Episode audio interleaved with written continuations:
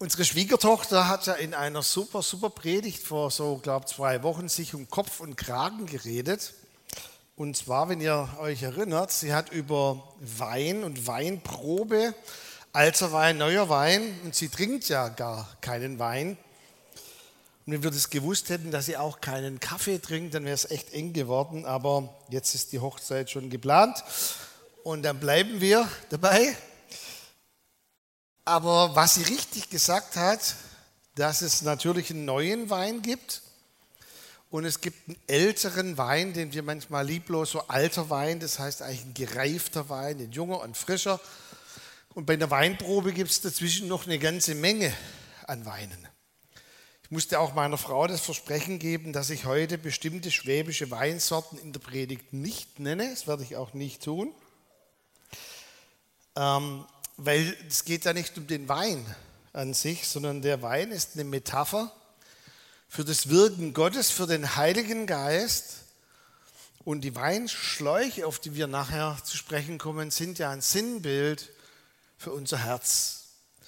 Also der junge Wein spricht auch für die junge Generation, diese Begeisterung, diese Frische, das Neue, was sie lieben und dann die gereifteren, ich sage immer die Grey Hairs, also die grauen Haare oder die No Hairs, das sind dann wir.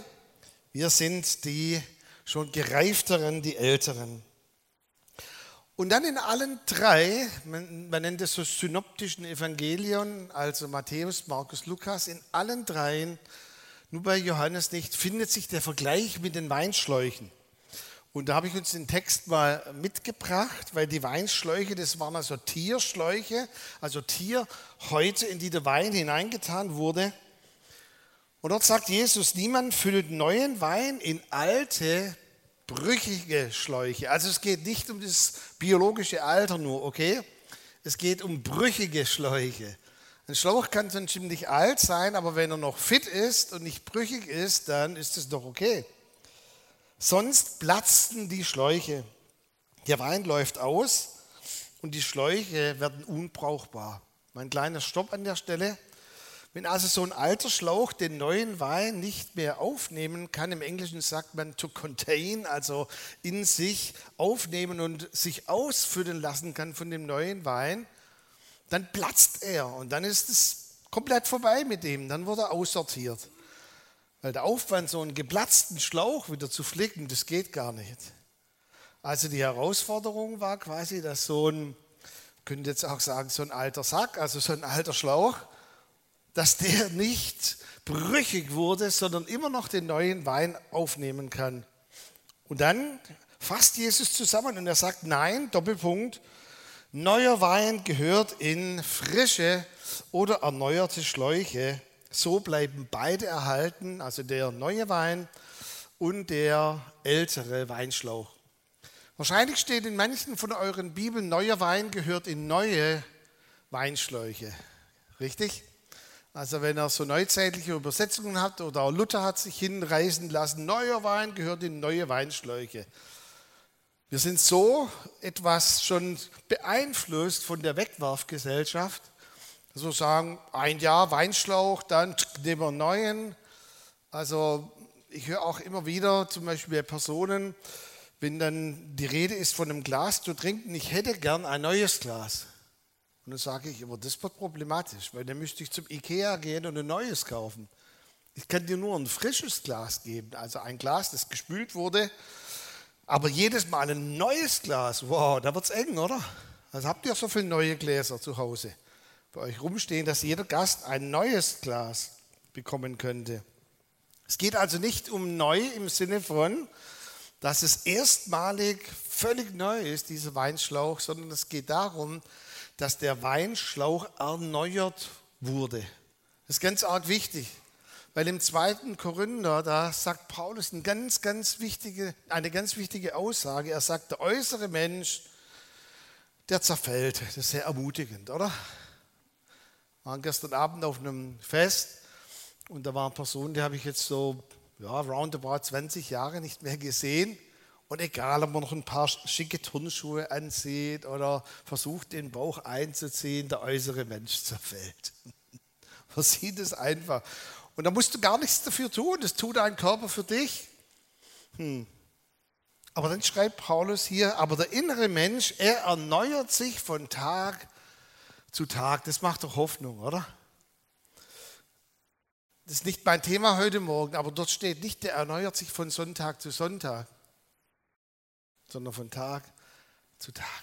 Jeden Tag gibt dir Gott die Möglichkeit, in seiner Gegenwart erneuert zu werden, erfrischt zu werden. Und hier steht eben auch dieses Wort, dass wir innerlich erneuert werden und nicht in dem Sinn frisch werden, also nochmal in unseren Mutterleib hineinschlüpfen, unsere Mutter und frisch geboren werden, sondern wir werden erneuert, wir werden erfrischt.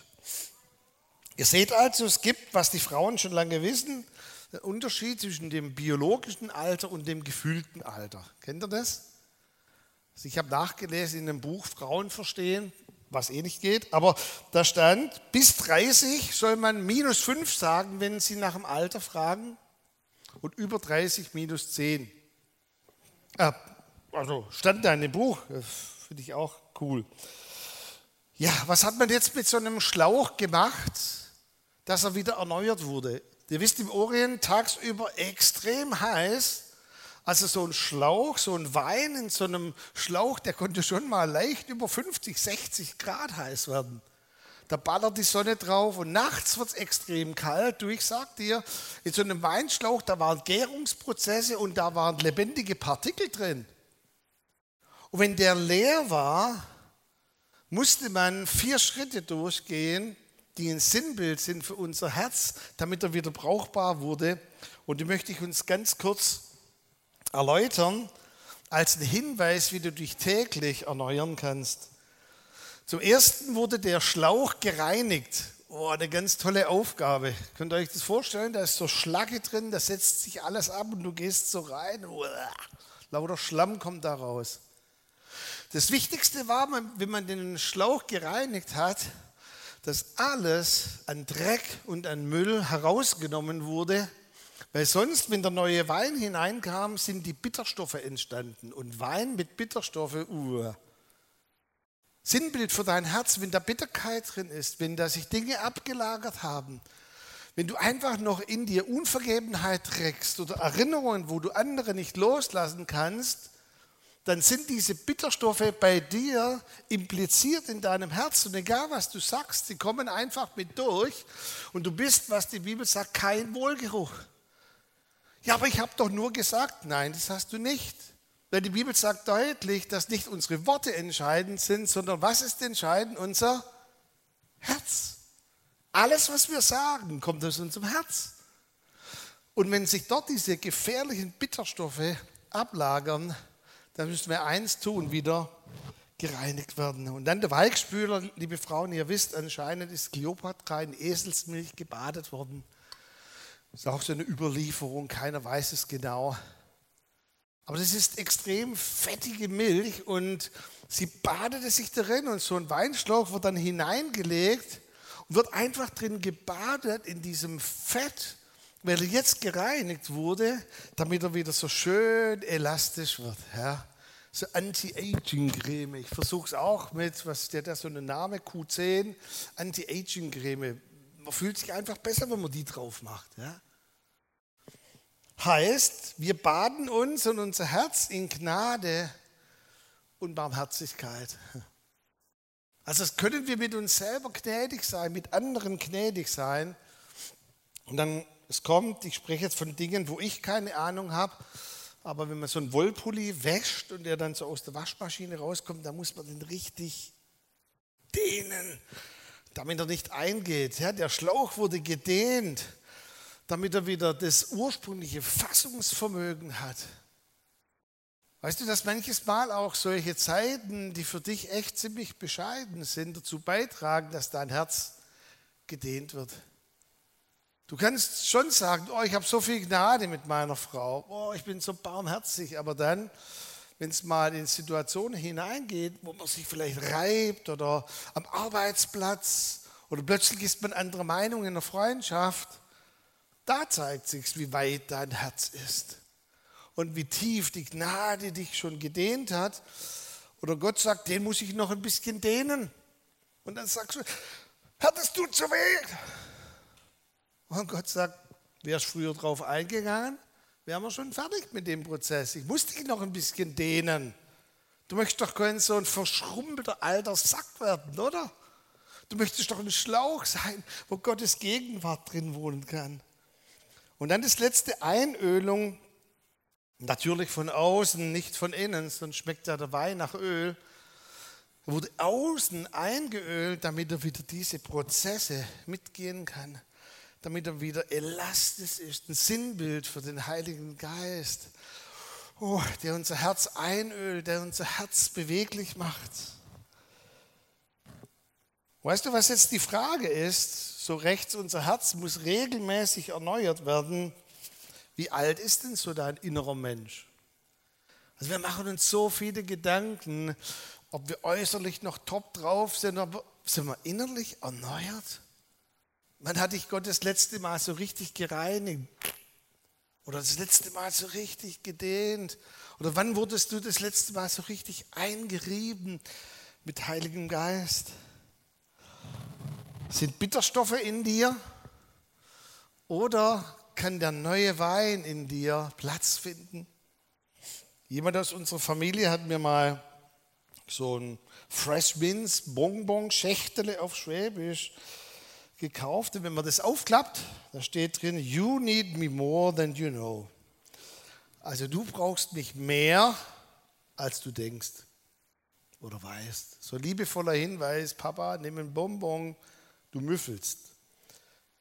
Weißt du, dass Gott manches Mal uns auch so ein Schächtele gibt in unser Herz hinein und wir klappen das auf und wir sagen, oh Mann, er spricht so, you need me more than you know. Wir wollen doch ein Wohlgeruch sein für die Menschen um uns herum. Das Zweite, was in, diesem, in dieser Geschichte von neuem Wein, jungen Wein drinsteckt, ist ja auch, dass es ein Vergleich ist für die Generationen, junge Generation, ältere Generation, fortgeschrittene Generation. Und an Pfingsten, da zitiert Petrus eine ganz, ganz alte Prophetie von Joel 3. Und er sagt, dies ist das, was vor vielen, vielen Jahrhunderten der Prophet Joel voraus prophezeit hat, dass der Geist Gottes fallen wird auf alles Fleisch. Es bedeutet auf alle Generationen, auf Jung, auf Mittelalter und auf Alter. Aber dann macht er diesen Vergleich und er sagt, obwohl es aus einer Rebe ist, aus einem Geist, wird die Auswirkung völlig anders sein. Und es muss so sein, die Jüngeren reagieren anders auf den Heiligen Geist. Jüngere werden Träume, Visionen haben, die Älteren werden Gesichter sehen. Jüngere werden anfangen zu prophezeien, während die Ältesten diese Dinge auslegen. Also ich sage es mal ein bisschen anders in einer neuzeitlichen Übersetzung. Es ist derselbe Heilige Geist, aber eine andere Geschmacksrichtung. Weißt du, es ist auch viel mit Geschmack hat es zu tun, ob dir so ein junger Wein schmeckt oder ein fortgeschrittener, ein reifer Wein. Aber der Heilige Geist ist deshalb ausgegossen auf alles Fleisch, damit jede Generation in ihrer Art auf den Heiligen Geist reagieren kann. Als der Tempel bei Esra und Nehemia eingeweiht wurde, und ich denke, ihr seid so weit vertraut mit dieser Geschichte, sie waren ja im Exil. Das bedeutet auch, manche Kinder sind im Exil in der Gefangenschaft geboren. Die hatten keine Ahnung, wenn die gesprochen haben von Jerusalem, vom Tempel, Damals gab es ja noch kein Insta und Bilder. Die mussten sich einfach darauf verlassen, was die ihnen verzapft haben. Und dann gehen sie zurück. An nur 52 Tagen bauen sie den Tempel, äh, die, die Stadtmauer auf. Und wenige Zeit später setzten die Gottesdienste wieder ein unter Esra im Tempel. Und dann heißt es in der Bibel, und es war ein mega Fest. Wenn wir immer so sagen, wir haben ein Fest zusammen, da würden die Juden lachen und sagen, es ist eine Zusammenkunft.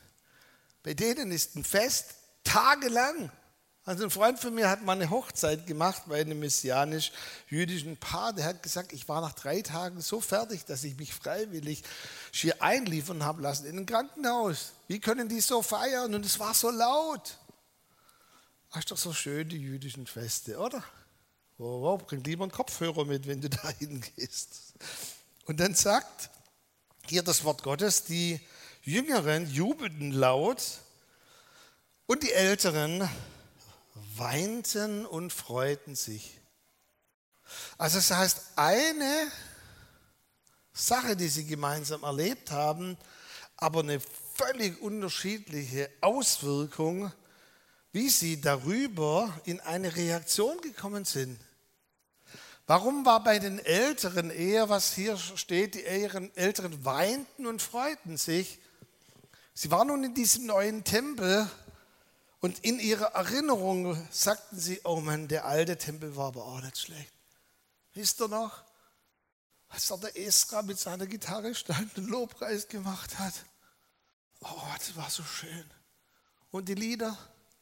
Wisst ihr, mein erstes sogenanntes Lobpreislied, das ich gelernt habe, war aus dem Lobpreisbuch, glaube das neue Land oder so ähnlich war. Welch ein schöner Tag als Jesus, als ich Jesus kennenlernte.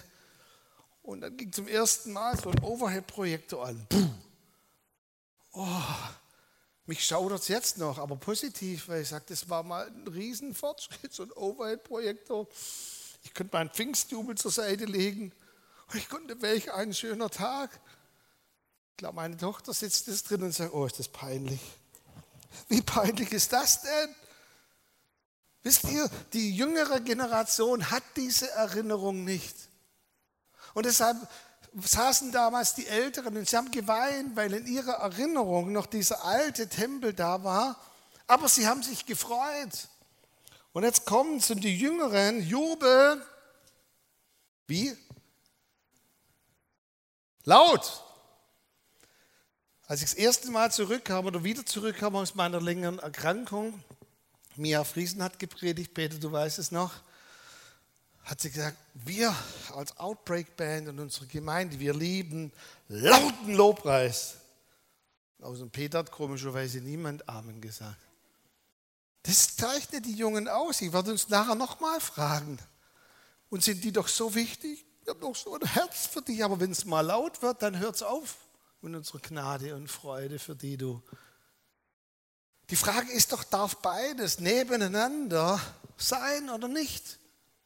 Wisst ihr, die Jüngeren, sie kannten den Tempel von damals gar nicht und deshalb haben sie in ihrem Design, so wie sie es gedacht haben, den neuen Tempel eingerichtet. Und man weiß aus der Kirchengeschichte, dass der anders ausgesehen hat als der Tempel von damals. Und ich sage, Halleluja, Halleluja, wie schön. Jede Generation muss ihren Tempel einrichten und bauen, sonst ist es nicht ihr Haus Gottes, sondern bleibt dein Haus Gottes. Verstehst du das? Jede Generation für sich muss wieder neu das gestalten, was Gott schenkt und was Gott gibt. Wisst ihr, auf welchem Fundament wir stehen bei Treffpunkt Leben? Wir haben ja angefangen in so einem grünen Häuschen.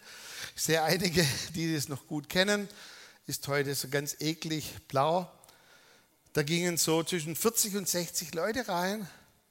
Und ich war noch nicht hier in der Gemeinde. Da sagt der damalige junge Pastor Michael Winkler, hey, ihr habt doch eine Band, bringt eure Instrumente mit, wir machen so einen Worship-Abend. Gesagt, getan. Ich kam da an und dachte, ich habe mich verfahren. Weil Instrumente hieß damals, mein Bassverstärker ging über meinen Kopf hinaus. Und dann der Schlagzeuger noch und dann der Keyboarder und der am Piano hat zwar oben aufgemacht, aber hat nichts gebracht, den haben wir einfach nicht gehört, weil wir anderen so laut waren. Und war schon über ein Drittel des Raumes belegt von uns. Und haben wir Lobpreis gemacht, laut. Und dann habe ich mitbekommen, wie, das war die Oma Röckle, unsere liebe Marianne, hat einem der Musiker einen Einlauf gegeben und gesagt, das ist doch unmöglich da, eure laute Musik da.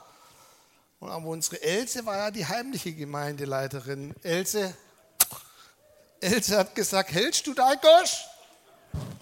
Wir beten fünf Jahre lang für die Junge und jetzt sind sie da und jetzt tust du so rausschmeißen. Mach doch du dein Hörgerät leiser. Ja, auf dem Fundament stehen wir. Und sie hat gesagt zu Marianne, Marianne, ganze Zeit motscht, dass es dir zu leise ist, weil der hat ja ständig so ein Hörgerät, wo dann gepfiffen hat. Jetzt ist mal lauter, dann ist auch nicht recht. Weißt du, wir, wir Junge, wir waren, nicht wir Dumme, wir Junge, wir waren nicht so dumm, dass wir nicht gemerkt haben, dass wir vielleicht ein bisschen zu laut sind. Wir haben das nächste Mal kleinere Verstärker mitgebracht und nicht ganz so laut gespielt. Aber ich sag's dir, wenn an dem Abend etwas eskaliert wäre und wir Jüngeren hinausgeworfen worden wären, ich weiß nicht, ob es die Gemeinde gäbe. Da war eine Frau, die einfach gesagt hat, ich bin zwar schon alt, aber mein Weinschlauch, der müffelt noch nicht.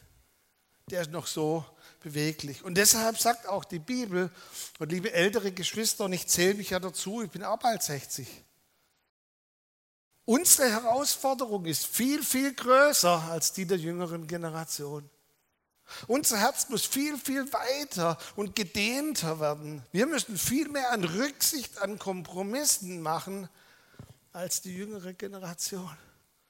Und wenn wir dazu nicht bereit sind, dann kann dieser neue Wein schlichtweg nicht in diese neue Schläuche, in diese erneuerte Schläuche hinein. Und deshalb sagt Jesus, der alte Wein ist milde. Wow, ist dein Herz milde? Ist das richtig milde? Wisst ihr, die Erinnerungen, die wir als Ältere aufgebaut haben, die sind so wertvoll, so wertvoll. Aber die neue Generation muss ihre Erinnerung aufbauen. Die hat noch nicht die Erinnerung, sie muss sie aufbauen. Und sie haben über Jahre hinweg unsere Geschmäcker an Weine mitgekostet. Dürfen wir jetzt mal ihre Geschmacksrichtung mitkosten? Ein Ehepaar, das stand in, einem, in einer christlichen Zeitschrift mit Gott im Pott also das bedeutet, sie waren in einem Gottesdienst, waren beide über 70, waren in einem Gottesdienst im Pott, ich glaube in Bochum, das ist eine Gemeinde, die innerhalb kürzester Zeit von 200 auf über 600 gewachsen ist. Und sie wollten dort einfach mal hingehen. Und die Geschichte wurde deshalb so veröffentlicht, weil die völlig unterschiedlich reagiert haben, die Frau und der Mann. Also sie gingen dorthin und dann war alles voll, alles schon belegt. Und die Frau sagte, ist ja alles voll, ja, ich finde ja gar keinen Platz mehr. Und der Mann hat gesagt, oh, das ist doch super, endlich mal ein Gotteshaus, wo jeder Stuhl belegt ist. Und dann, die orientieren sich sehr an Hillsong, also das heißt nicht nur Lichter auf der Bühne, sondern eine Lightshow. Das heißt, wenn du läufst, meinst du, du hast einen epileptischen Anfall. Und sie, ich drehe wieder sofort um. Und er, deshalb hat dir Gott auf deiner Taschenlampe, auf deinem iPhone die Taschenlampe gegeben. Mach die an, dann findest du deinen Platz. Sind sie zum Platz gegangen und ähnlich wie bei unserer Else, ihr war es zu laut. Dann hat er gesagt, dann tu dein Hörgerät weg. Sonst nervst du die ganze Zeit, dass du nichts hörst. Und da habe ich auch gedacht, zwei Personen, und die haben eine Affinität gehabt, die waren früher in der Gegend Pastoren und ähm, reagieren völlig unterschiedlich. Vielleicht noch eine Anekdote, und dann komme ich zu der kurzen Zusammenfassung noch. Als wir dann unseren Namen geändert haben, damals eine Diskussion, wir Jüngeren waren die ganze Zeit bei Michael und gesagt, wir wollen nicht Volksmission entschiedener Christen e.V. Ditzingen heißen. Wenn dich jemand gefragt hat, welche Gemeinde gehst du, hast du gesagt, Volksmission entschiedener Christen e.V. Ditzingen. Und dann haben wir einen externen Agentur beauftragt, Werbeagentur, Treffproblem, bla bla bla. Dann war natürlich eine Diskussion abends, wer hat als erstes geantwortet? Unsere liebe Marianne Röckle. Das gefällt mir aber nicht, jetzt hat nämlich über 40 Jahre gewöhnt an Volksmission. Wer ist interveniert? Ihr wisst schon, unsere liebe Else. Die hat einfach so gerade raus gesagt, halt dein Klapp, dir muss es nicht gefallen. Cool, oder? Bedeutet doch, hey, ist schon alt ist der Name schon. Naja, okay, jetzt sage ich nichts mehr dazu. Lass mich noch ein paar Takte sagen zur jungen Generation. Wisst ihr, bei den Jüngeren, wir wollen ja ihre Begeisterung. Begeisterung hat viel mit Geist zu tun, auch dass sie ausprobieren, ihren Idealismus. Aber wisst, wisst ihr auch, was die junge Generation, also man sagt ja Neuenglisch, Neudeutsch cringe, also was sie höchst peinlich findet, sind drei Dinge. Und das erste ist der Klassiker, bla bla bla. Also wenn wir immer nur sagen, ach, die ist uns so wichtig, die Generation. Auch letzten Sonntag, als der Benny geleitet hat, die junge Generation, mehr von ihnen. Wisst ihr, wie sie es manchmal empfinden? Bla bla bla. Letztes Jahr zum Beispiel, an einem Sonntag haben wir dann am Schluss gesagt, übrigens nächsten Sonntag wird die Jugend hier einen Gottesdienst machen, sind zwei, drei Geschwister nach vorne, haben ein prophetisches Wort und gebetet unter Tränen, wie wichtig doch die Jungen sind. Weißt du, wer nächsten Sonntag nicht im Gottesdienst war? Diese beiden Geschwister. Oh, sind uns doch so wichtig. Das ist für sie ein Riesenzerriss oder wir sprechen über Dinge mit ihnen, aber entscheiden tun dann wir, weil wir haben ja die Weisheit vom Herrn. Gerade diese Art und Weise oder auch bei der Generation, sie möchte einfach gehört werden. Also je mehr du erzählst von dir, desto mehr machst du kaputt bei dieser jungen Generation. Wir erzählen ihnen unsere Geschichten. Und wenn wir schon älter sind, haben wir ja einige Geschichten. Das kann dauern, oder? Aber sie möchten einfach gefragt werden, wie geht's dir? Was hast du für Pläne? Was meinst du, hat Gott in dein Leben hineingelegt? Dass wir sie freisetzen, dass wir zuhören und nicht meinen, sie müssen uns zuhören. Vielleicht noch ein Challenge für die Jüngeren.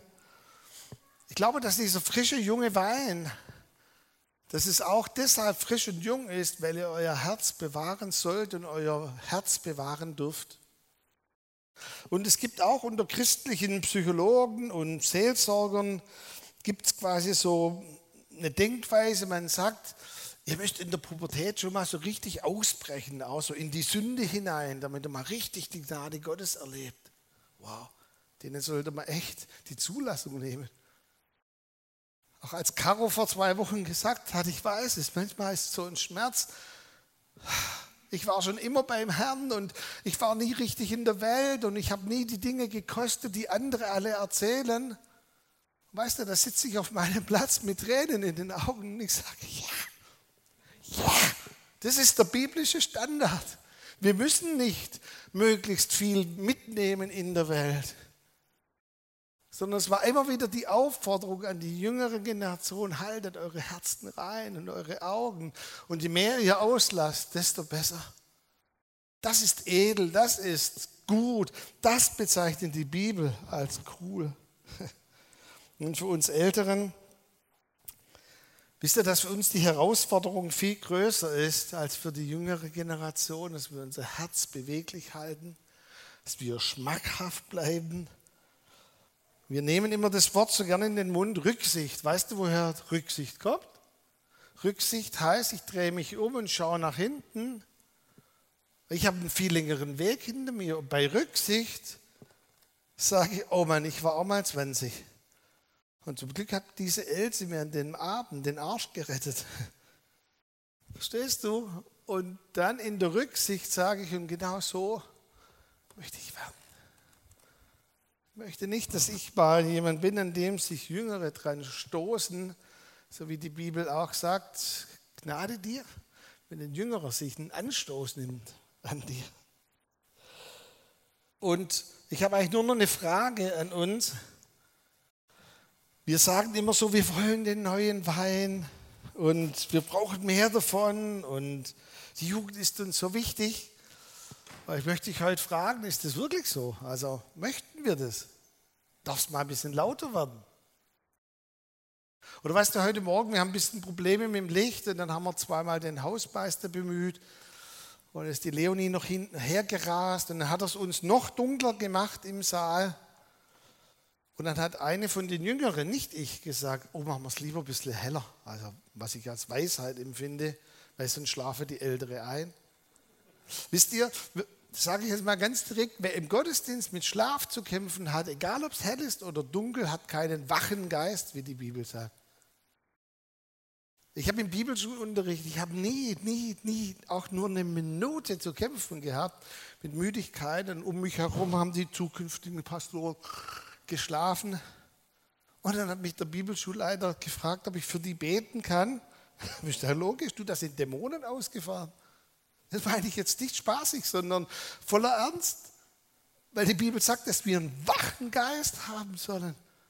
Ich bin wie paralysiert und, und voll unter Strom, wenn ich hier reinkomme. Sobald der erste Ton an Musik kommt und der Name Jesus ausgesprochen wird, egal wie müde ich bin, ich bin da.